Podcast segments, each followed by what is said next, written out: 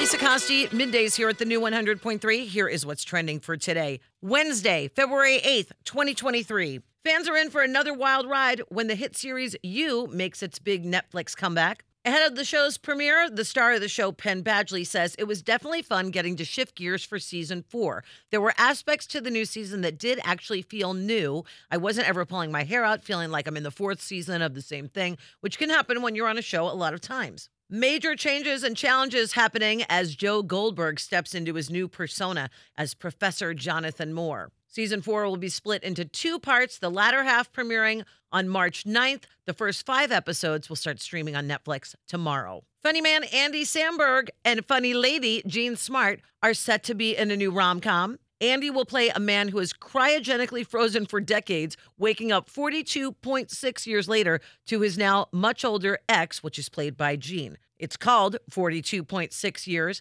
No word on a release date yet, but sounds pretty funny to me. And happy birthday, Chris Griffin. Actor Seth Green turns 49 today. And that's what's trending. Have a great day. And thanks for listening to the new 100.3. She loves the 90s and 2000s.